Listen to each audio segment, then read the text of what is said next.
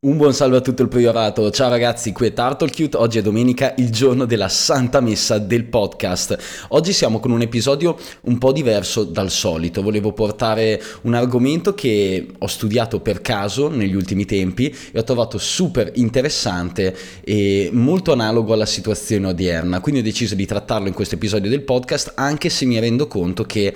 è un pochino un off topic, un uscire dalle solite tematiche del podcast, tratteremo un po' meno Bitcoin, tratteremo più un tema economico, storico, monetario. Quindi perdonatemi la puntata un po' diversa dal solito, ma sono un pochino il dittatore di questo podcast benevolo che tratta argomenti che comunque ritiene interessanti, quindi spero che vi possa interessare anche questo episodio un pochino diverso dal solito. Qui è Turtlecute, questo è il Priorato del Bitcoin, un podcast che tratta di temi collegati principalmente a privacy, Bitcoin, libertà e ogni tanto spaziamo anche in argomenti storico-economici. Prima di iniziare la puntata volevo ringraziare un nostro ascoltatore anonimo che con una donazione di 1, 2, 3, 4, 5, 6, quindi 123.456 satoshi, si aggiudica l'indulgenza della settimana, ovvero il nostro premio in cui andiamo ad espiare tutti i peccati nella comunità Bitcoin dei nostri ascoltatori, che eh, insomma con questa donazione ci lascia anche un messaggio con scritto continua così Turtle,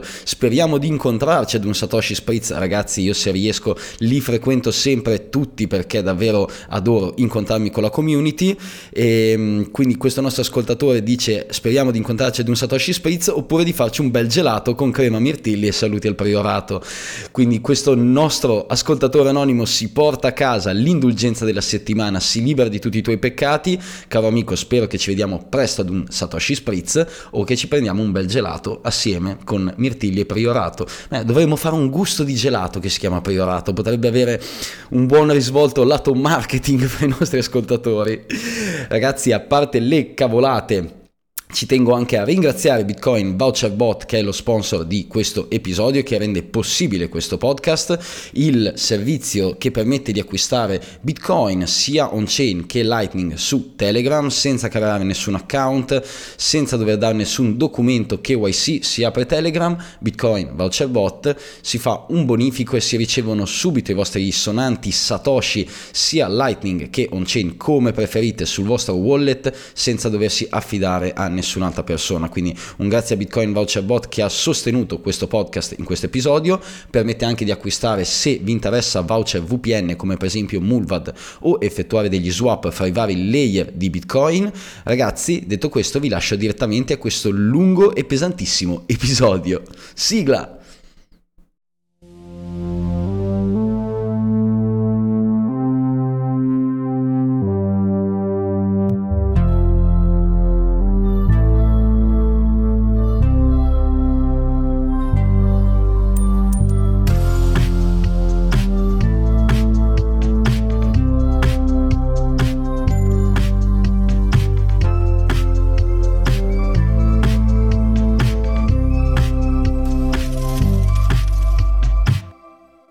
Eccoci qui ragazzi, benvenuti in questo nuovo episodio che sarà, come abbiamo detto nell'intro, un pochino diverso dal solito. Infatti ho deciso un pochino così, puntata spin-off, di trattare un tema che eh, trovo veramente interessante che ho studiato negli ultimi giorni per curiosità personale, ovvero un pochino la rivoluzione francese, perché ho pensato che è un tema interessante da portare su questo podcast. Ovviamente Bitcoin non era ancora presente all'epoca, però ci sono delle cose davvero interessanti, ovvero noi spesso a scuola studiamo quella che è per esempio la rivoluzione francese, lo possiamo anche studiare diciamo in maniera totalmente volontaria andando a leggere libri o documentazione, però molto poco spesso si pone l'attenzione attenzione su un tema a mio parere estremamente importante, ovvero l'aspetto economico e monetario all'interno di questa società, nel senso che alla fine, come andremo a vedere un pochino in questa storia, il principale motivo, la principale causa della rivoluzione francese, almeno a mio parere andando a studiare un pochino di fonti, è proprio l'economia e la moneta, quindi non un bisogno della popolazione in generale di stare meglio, la monarchia assoluta, volere più libertà, ma proprio una questione direttamente economica, una mala gestione della moneta direttamente all'epoca dello Stato francese ha portato a quella che era una voglia all'interno delle persone di non stare più al gioco creato da Stato e in generale monarca all'epoca. Quindi ho detto cavolo, andando poi a vedere tutte le porcate economiche fatte all'epoca all'interno del regno della Francia storica del XVIII secolo, ho detto cavolo, ma la situazione economica all'interno di questo Stato è davvero simile a quella che è un po' l'economia fiat eh, moderna in cui viviamo oggi, un sacco di scelte, un sacco di tipologie di porcate economiche che si fanno oggi le hanno fatte anche due secoli fa, quindi non è nulla di nuovo, è sempre un ciclo che si ripete come una ruota che gira. E quindi ho pensato che potesse essere interessante andare a raccontarvi un pochino la storia della eh, rivoluzione francese ponendo il focus su quello che era l'economia e la gestione monetaria dell'epoca perché insomma è una situazione a mio parere eh, omonima molto simile a quella attuale e mh, mm, un pochino dentro di me spero che mm, le, la, le persone vedendo questa diciamo simmetria di gestione economica e vedendo a cosa ha portato all'epoca una così cattiva gestione dell'economia di un paese possa far capire quanto è cattiva e brutta la situazione attuale eh, insomma dell'economia fiat in cui viviamo oggi. Quindi iniziamo un pochino questa storia, questo racconto andando ad inquadrare un pochino il perché è nata la rivoluzione francese, cosa ha portato a questa tipologia di movimento. Durante l'episodio non farò continui paragoni rivoluzione francese tempi moderni, ma sappiate che se pensate un attimino a quelle che erano le guerre degli Stati Uniti, 1971 abbandono del gold standard, cattiva gestione della moneta ed economia, sappiate che le somiglianze e insomma i fatti che si ripropongono in maniera uguale fra le due storie saranno tantissimi. Quindi vediamo un attimino dove ci troviamo, siamo in Francia, è circa il 1700. La situazione è che abbiamo un monarca assoluto, ovvero Luigi XIV al trono, e quindi in quanto monarca assoluto può fare tutto ciò che vuole, il re sono io, può imporre leggi, mandare la, le persone, i cittadini in carcere e decidere in maniera assoluta quelle che sono le tasse da pagare da parte dei cittadini. Quindi il potere totale nelle mani di un re che ovviamente ha dei consiglieri, ha delle persone attorno a lui che però non possono fare altro che dargli la propria opinione, lui decide tutto. La Francia è impegnata in una guerra perché in questi anni c'è la guerra di successione spagnola in cui scoppia una guerra eh, con eh, questi due stati coinvolti, ovvero Francia e Spagna, in cui si lotta per la successione al trono di questo impero. Inoltre nel 1710 accade una cosa un pochino particolare, ovvero la guerra continua, arriva un inverno più freddo del solito, in, nello specifico è l'inverno più freddo del XVIII secolo e la situazione economica in generale in Francia è davvero pessima, nel senso che appunto si sono indebitati per la guerra, c'è un inverno estremamente freddo in quanto non, eh, non si riesce ad avere un raccolto di qualità da parte dei cittadini, in generale sono tutti allo stremo, la tassazione è altissima, i cittadini non hanno soldi, lo Stato li sperpera tutti per queste guerre, per ottenere diciamo più potenza all'estero e la situazione economica è davvero pessima a tal punto che il re si rende conto di non poter riuscire più a pagare i soldati, le persone che stanno portando avanti questa guerra al fronte e decide di fare una cosa che noi al giorno d'oggi chiameremo una cambiale, ovvero far stampare eh, direttamente allo zecca dello Stato quelli che erano dei pagherò alla popolazione, quindi il re non riesce a pagare i soldati, va alla zecca e fa stampare dei pagherò, delle promesse di pagamento eh, future per tutti gli impiegati statali, in quanto non ha moneta per portare avanti e pagare gli stipendi a tutti gli impiegati dello Stato. All'epoca dobbiamo renderci conto che ovviamente non c'era un fiat standard, non c'erano le banconote, le persone sono abituate ad utilizzare solo ed esclusivamente hard money, monete d'oro e d'argento. In realtà per le piccole cose esiste anche una moneta un po' più spicciola che si accetta per convenzione perché non si può andare a pagare con una moneta d'oro, magari un peperone al supermercato, però in generale tutti i risparmi delle famiglie, del popolo in generale sono in monete d'oro e d'argento. Ovviamente quando il re si propone per la prima volta di pagare i dipendenti con dei pagherò, con delle cambiali, con delle promesse di pagamento, la popolazione abituata a una moneta di valore ovviamente non vede questa cosa di buon occhio, cioè per loro è totalmente carta straccia, roba inutile di cui non si fida, quindi quello che succede è che la popolazione comincia a provare a svendere questi pagherò, non si fida dello Stato, non si fida del re, di conseguenza si crea un mercato secondario in cui le persone liquidano queste promesse di pagamento del re ovviamente a prezzo molto minorato. Come sappiamo, libero mercato, se c'è un asset molto inflazionato, ce n'è una grande quantità e nessuno lo vuole, il prezzo si abbassa. Quindi facciamo un esempio, mettiamo che l'AREA rilasciava queste cambiali per l'equivalente di, mettiamo, 1000 euro, la gente comincia a svenderle per 100-150 euro, il controvalore. Perché? Perché pensa di non intascarle mai, quindi preferisce guadagnare e mettersi in tasca un 10-20% rispetto a tenere una promessa di pagamento dello Stato chi sono le uniche persone che ci guadagnano da questa situazione? Un pochino tutti quelli che sono i direttori delle banche e i finanzieri dello Stato francese che all'epoca decidono di rastrellare un pochino tutte queste promesse, queste cambiali, questi pagherò, perché avendo contatti diretti interno con lo Stato sanno che magari per giro di amicizie e conoscenze riusciranno a riconvertirli in moneta sonante. Quindi la popolazione non eh, riceve quella che è la sua paga, non riesce a guadagnare soldi, non riesce a risparmiare, fare eh, diciamo in generale economia e investimenti e invece tutte le eh, persone vicine al re, vicine alla corona rastrellano quelle che sono queste cambiali per poi tramite contatti personali riuscire a incassarle e portare a casa un lauto guadagno. Inoltre, in media in questi anni le tasse raddoppiano ogni anno, cioè circa l'ammontare di tasse che paga un cittadino francese nei primi vent'anni del XVIII secolo, quindi dal 1700 al 1720, come media l'ammontare di tasse raddoppia anno in anno per riuscire a portare avanti e finanziare questa guerra.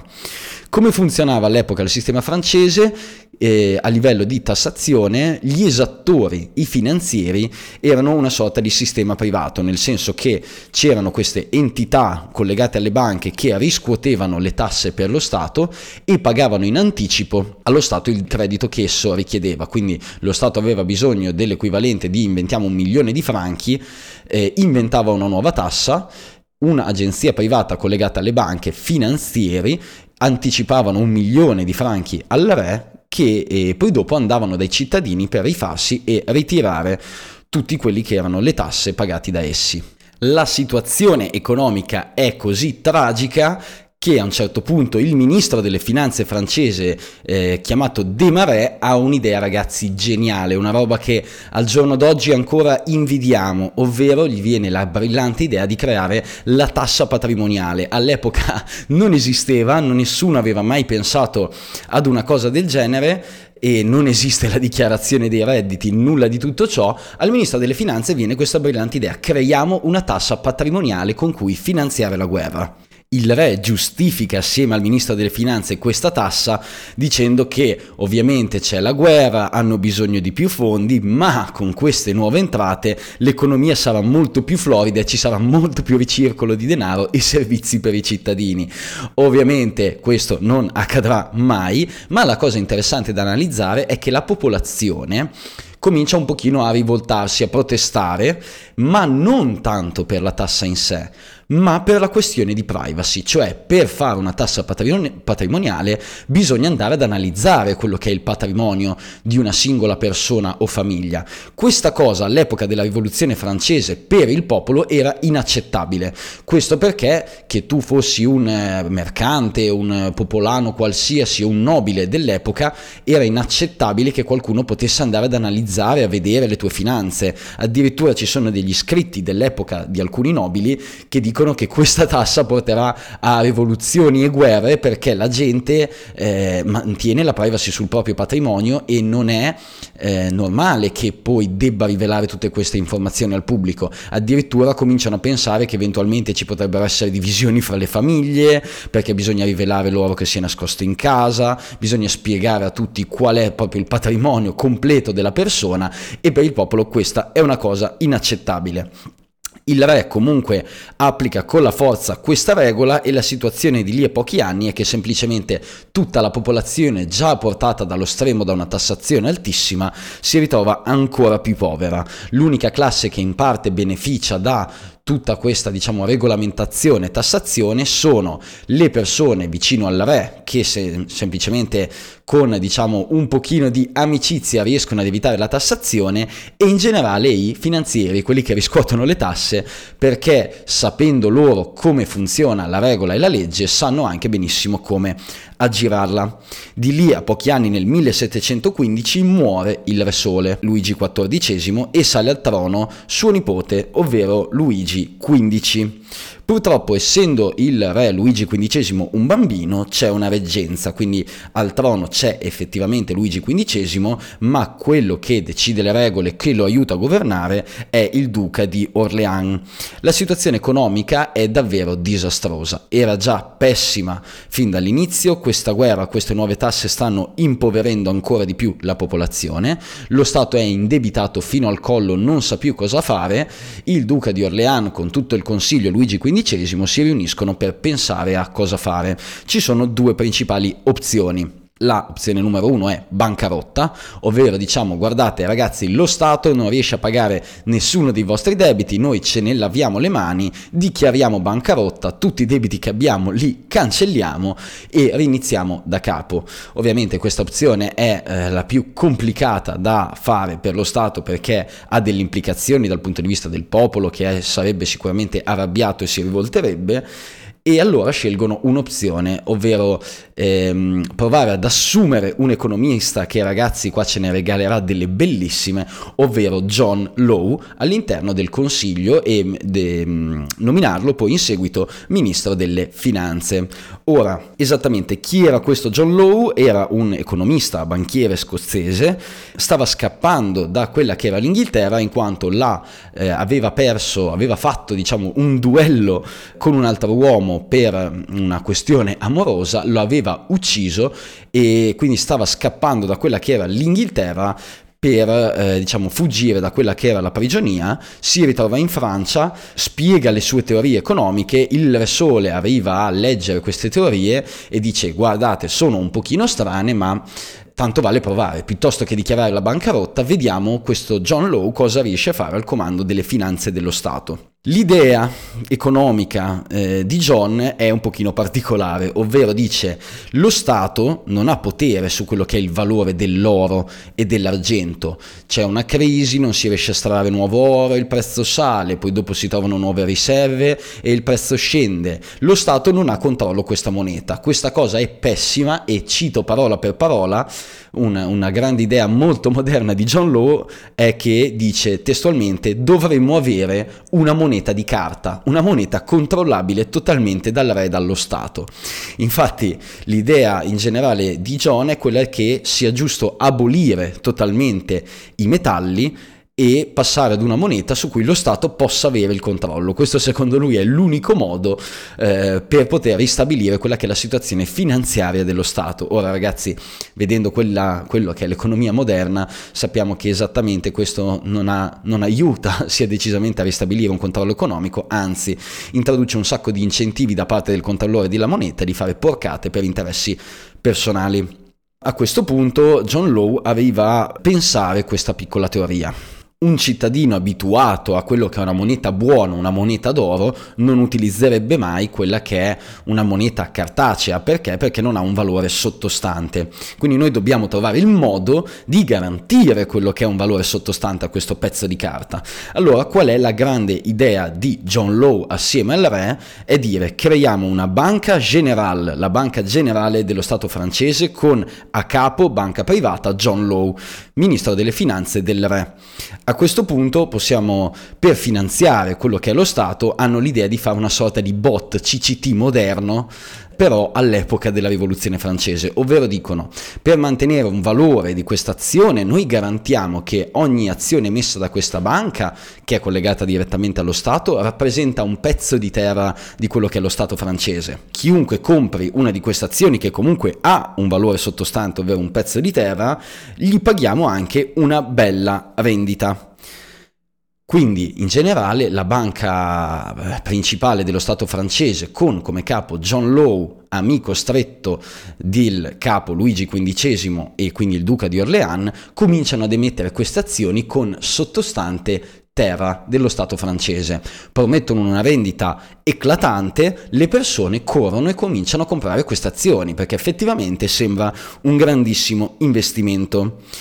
A questo punto il re, per spingere ancora di più quello che è l'acquisto di queste azioni che serve a finanziare quello che è il debito pubblico francese, ha una grande idea. Dice, possiamo anche dire che lo Stato accetta le tasse in queste azioni. In questo modo le persone sono ancora più incentivate a eh, comprare questa tipologia di investimento per avere una vendita, ci può pagare direttamente le tasse con queste azioni, fantastico, il prezzo delle azioni vola e sale tantissimo e inoltre le persone hanno sempre più una vendita. Inoltre a questo punto cosa comincia a fare la Banque Generale? Comincia a, ad accettare anche i vecchi pagherò del re per comprare le azioni.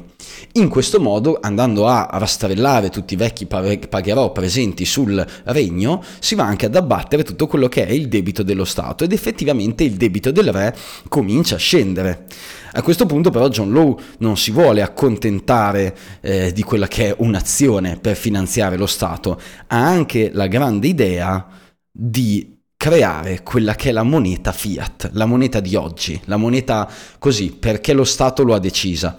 E allora hanno la grande idea e creano i biglietti di banca, ovvero l'equivalente di una banconota moderna con scritto sopra pagabile a vista e il valore nominale della moneta la gente che si era già abituata a cominciare a scambiare del valore con delle azioni cartacee e visto che eh, i rendimenti che sta pagando questa banca sono fantastici, tutto funziona alla grande, si fida, come vedete il concetto di fiducia si ripete sia nell'epoca moderna che all'epoca della rivoluzione francese, quindi cosa comincia a fare la popolazione? Semplicemente si tiene l'oro e l'argento in casa, a livello di risparmio e poi comincia ad utilizzare questi biglietti di banca emessi dalla Banque Générale francese come moneta di tutti i giorni.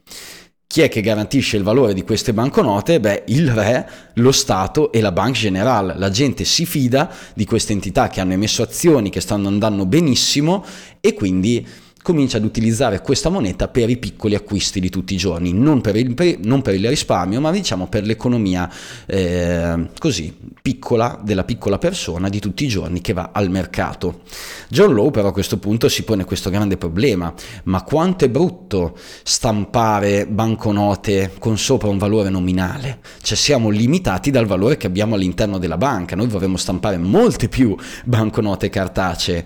ed ecco che gli viene la grande idea a John Law di creare quella che è la riserva frazionaria, quindi stampiamo più moneta di quella che noi abbiamo realmente a livello nominale all'interno della banca. Come facciamo a garantire il valore di tutti quei biglietti overstampati, dell'inflazione, come facciamo a non rendere questi biglietti carta straccia? E qua c'è una grande idea, ovvero viene creata una eh, compagnia chiamata la Compagnia del Mississippi, che sarà una compagnia della banca che muove tutte le merci dalle colonie dell'epoca, ovvero Canada e Louisiana principalmente. Infatti all'epoca la Francia aveva ancora un potere coloniale fortissimo. La compagnia è della banca, ha il monopolio concesso dal re di tutto quello che è tabacco, zucchero, eh, riscossione delle tasse e in questo modo ha una grande liquidità, può fare un sacco di soldi, riusciremo in un modo o nell'altro a garantire anche anche eh, diciamo, la conversione a uno a uno della moneta cartacea con quella d'oro nominale che ha all'interno la banca perché abbiamo tanta liquidità in un modo o nell'altro ce la faremo. Questa è la grande idea di Lowe il popolo non ne capisce tanto, si fida, il re e Law quindi praticamente sono la figura centrale dello Stato, hanno il potere assoluto, eh, il potere politico, il potere economico e la gestione totale dell'aspetto finanziario di tutto il regno. Le azioni volano tutti comprano le azioni della Banque Générale perché sono un grandissimo investimento, si crea una bolla economica assurda, tanto che a questo punto, questo periodo si chiamerà proprio bolla del Mississippi, infatti la creazione di questa compagnia con tutti i monopoli da parte della banca principale dello Stato farà volare ancora di più il valore delle azioni, si creerà una bolla assurda chiamata bolla del Mississippi e pensate che addirittura è in questo periodo storico che viene creata la parola milionario prima non esisteva il termine milionario in francese, in questo punto le persone cominciano con questi rendimenti assurdi ad avere i primi milioni di franchi da parte. L'Ou assolutamente è sempre più potente, sempre più vicino al re, ma a questo punto vuole fare il passo davvero inflazionista economista, ovvero dire dobbiamo mettere fuori legge quella che è la banconota, eh, scusate, la moneta d'oro e d'argento. Bisogna totalmente togliere questo valore eh, dalle persone, devono tutti utilizzare una banconota di carta, devono tutti fidarsi di questo potere dello Stato. A questo punto, un po' come nei giorni moderni, qual è la grande idea per limitare quello che è l'utilizzo della moneta d'oro? Lo Stato eh, integra, fa passare questa legge che dice che è vietato detenere più di 500 franchi d'oro nel proprio appartamento, in generale come risparmio privato nascosto della persona. Cosa succede? Che ovviamente la gente comincia a preoccuparsi perché dovrebbe essere vietato risparmiare più di 500 monete d'oro e tenerle a livello personale? E poi dopo, se uno ha tutte delle banconote di carta, se io non posso tenere più di 500 franchi d'oro a casa, vuol dire che se io ho 1000 franchi in banconota, non posso convertirli in oro, perché non posso tenere a casa 1000 monete d'oro eh, a questo punto effettivamente le persone cominciano a porsi un pochino di dubbi, la situazione comincia un po' a puzzare. A questo punto ci sono anche i primi parenti del re grossi nobili come per esempio il duca di Borbone insomma le altre persone che con un po' di insider trading avevano le informazioni un po' prima del popolo che corrono in banca e vanno a ritirare, a cambiare, convertire tutte le banconote cartacee in monete d'oro.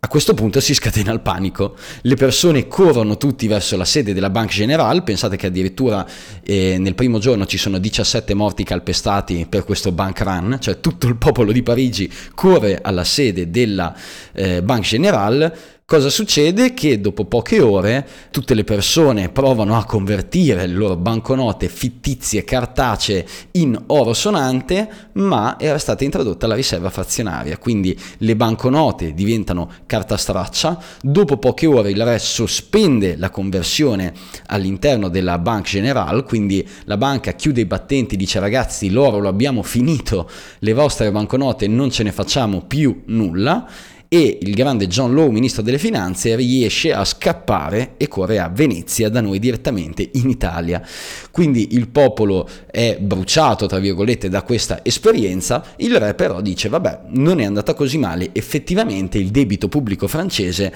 è praticamente evaporato, cioè con il fatto che la banca ha preso tutti i soldi dai cittadini e con questo si è anche rastrellata tutti i vecchi pagherò del re, il debito pubblico dello Stato, della corona francese, è praticamente ritornato ritornato a delle soglie quasi nulle. Il re è proprio felice, dice fantastico, abbiamo risolto il problema eh, del debito pubblico dello Stato francese, non sono mai state così solidi e mm, l'unica cosa, i cittadini francesi non vorranno mai più sentire parlare del termine banconota per i due secoli successivi. A questo punto la monarchia, come abbiamo detto, è felice e si ricomincia a fare debito.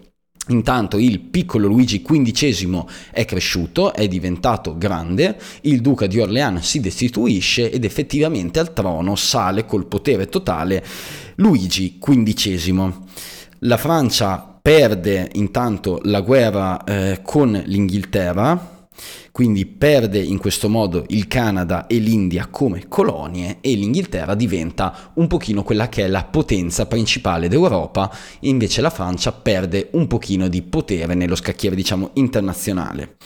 Intanto Luigi XV al trono diciamo un po' se ne frega di questa cosa, la situazione economica è buona, si è ristabilito il bilancio, si è ricominciato a fare un pochino di debiti e per una cinquantina d'anni circa tutto lo Stato francese funziona bene, si gozzoviglia, si spende, il re dalle sue feste, il popolo più o meno riesce a sviluppare un pochino di quella che è l'economia e piano piano si arriva al 1774 dove Luigi XV muore. Sale al trono Luigi XVI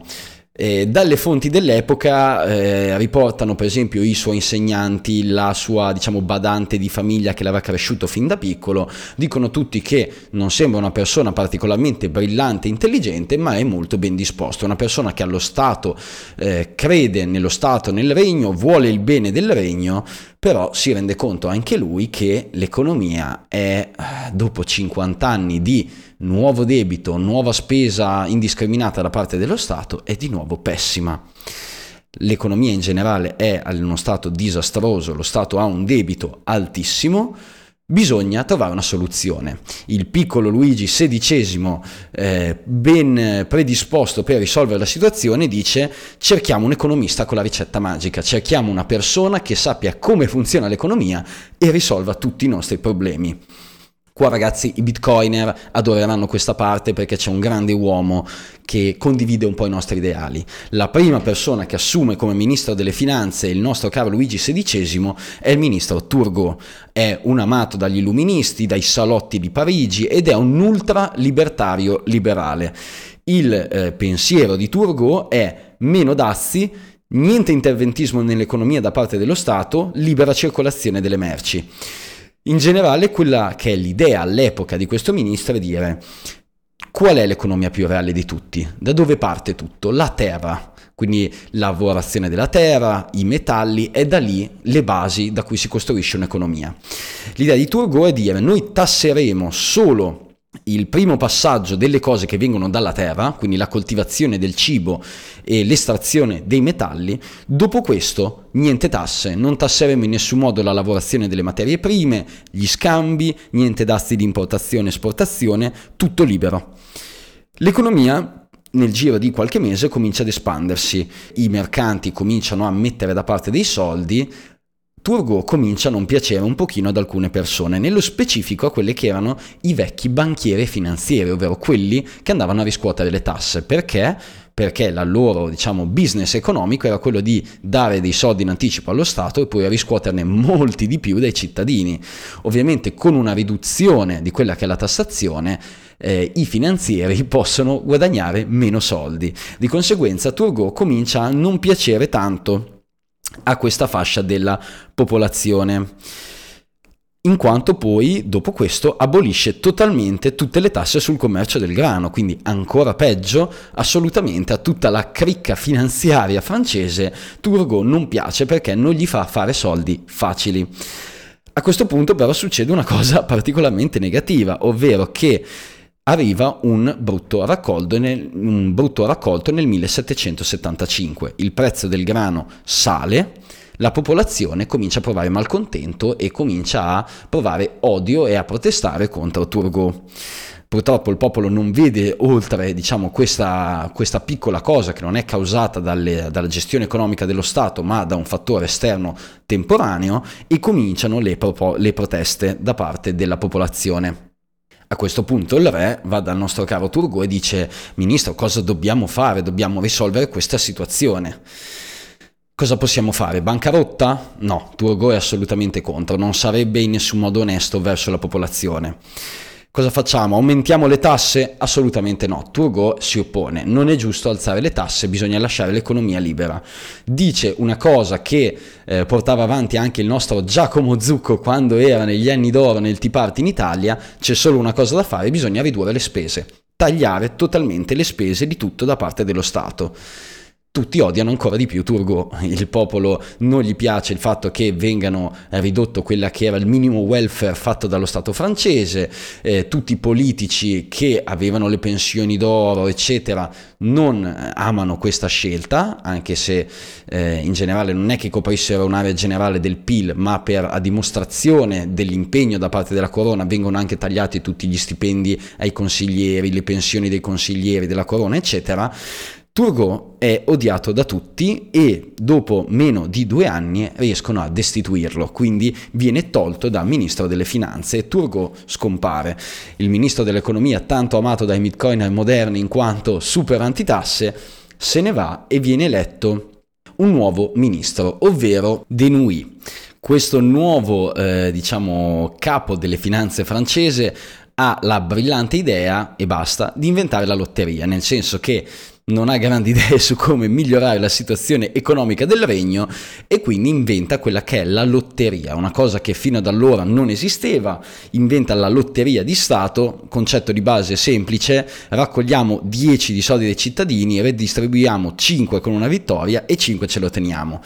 Non ha né alt- altre particolari idee, dopo 5 mesi muore, questa cosa scatena molto l'ilarità all'interno del popolo, dato che Denouy, dato che in generale i presidenti delle finanze francesi francesi, eh, un po' come oggi, venivano tutti destituiti, eh, nel tempo, quando salì in carica, disse io vi dimostrerò che rimarrò in carica fino alla morte e morirò in carica, per dire che sarebbe rimasto in carica come ministro delle finanze a lungo, morirà dopo cinque mesi e quindi verrà eletto un nuovo presidente diciamo, dell'economia francese e a questo punto sale come ministro il peggior nemico di nostri noi bitcoin, ovvero Jack Necker, un grande eh, diciamo, sostenitore di tasse e, inver- e interventismo.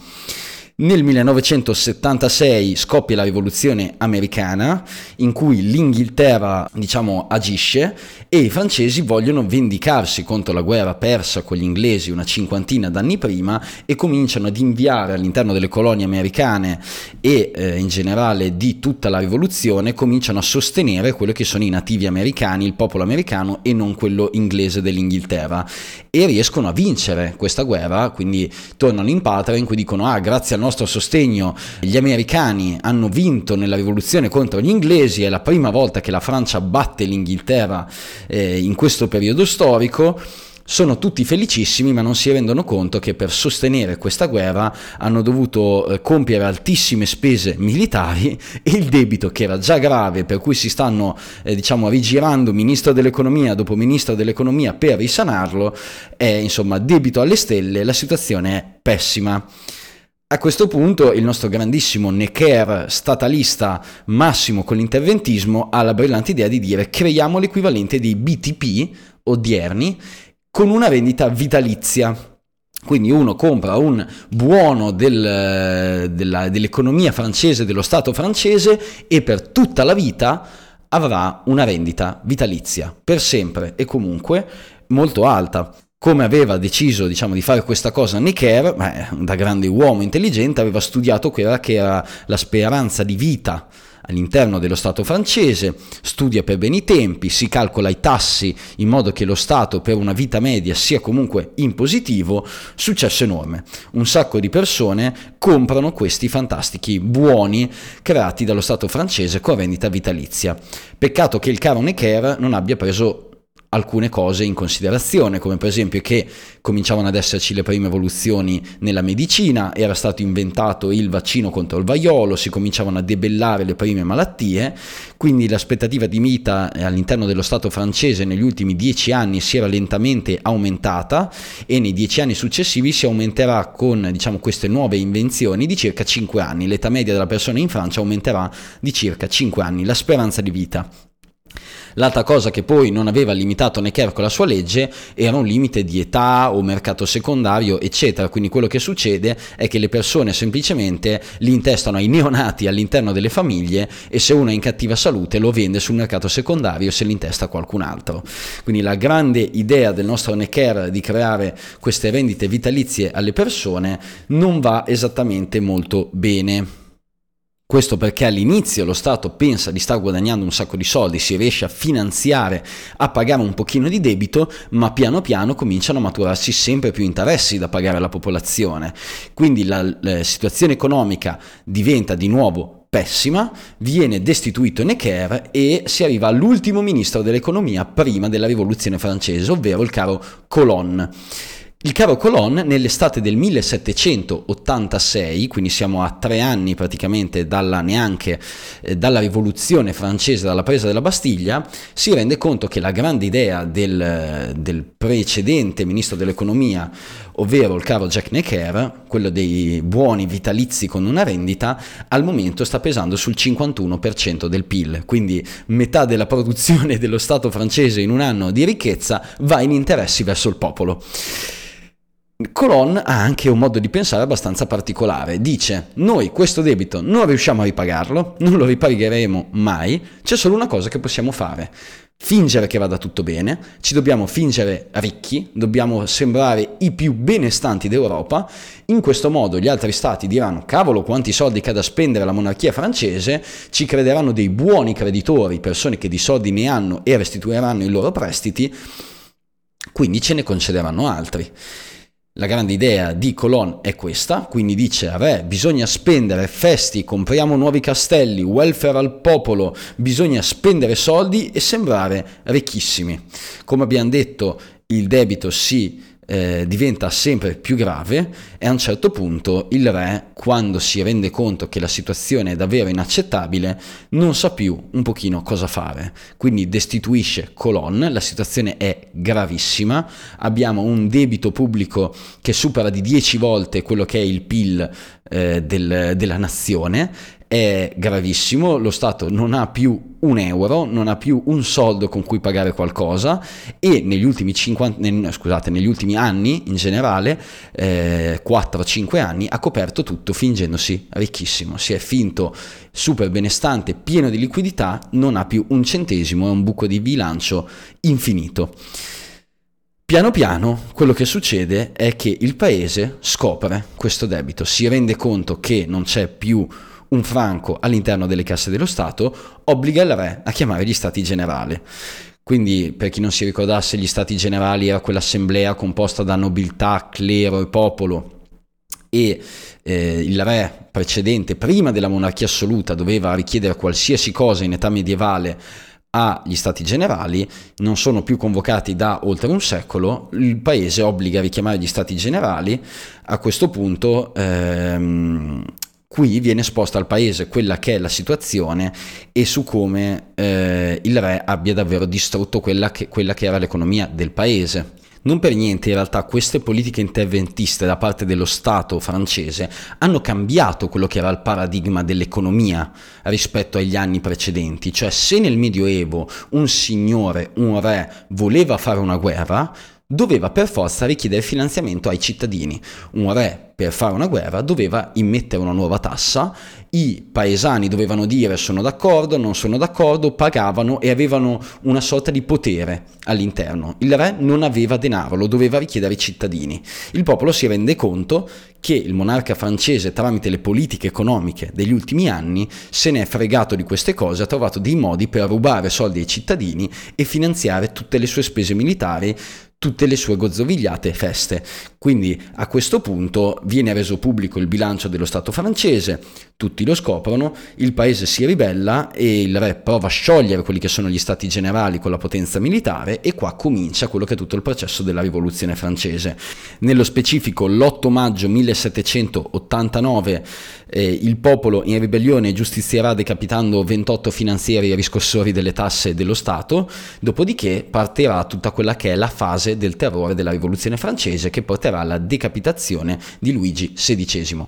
Quindi ragazzi questo qua mia era un pochino un mio racconto del, dei fatti economici che hanno portato alla rivoluzione francese, mi rendo conto che è una puntata un pochino più pesantina delle solite discussioni su Bitcoin, però ritenevo fosse interessante affrontare questa tipologia di argomenti in quanto a mio parere c'è una vera analogia fra quello che era lo Stato francese e in generale gli Stati nel Medioevo e l'economia moderna. Cioè la situazione è medesima, gli Stati non sanno come finanziarsi e fare soldi, creano un'economia finta, fittizia, in cui riescono a rubare involontariamente, cioè senza il consenso dei cittadini riescono a rubargli denaro e potere d'acquisto per finanziarsi. Eh,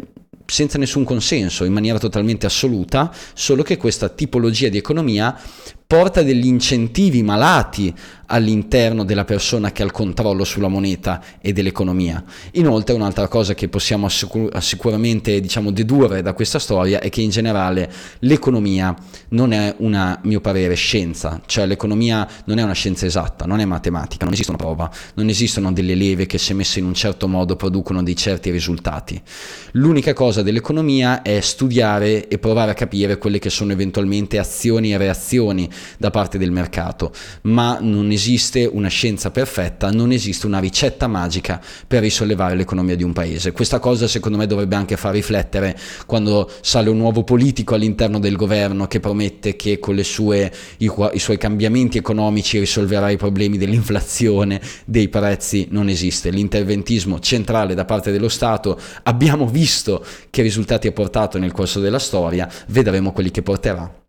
nell'economia odierna. Ragazzi, vi ringrazio per l'ascolto di questa puntata, ci sentiamo la settimana prossima con un nuovo episodio del Priorato tornando un pochino in tema Bitcoin, quindi perdonatemi per questa puntata un po' particolare, mi ci tenevo a farla perché la ritenevo comunque una cosa interessante. Ragazzi, ci sentiamo al nuovo episodio la prossima domenica, il prossimo giorno di messa. Un saluto da Turtlecute.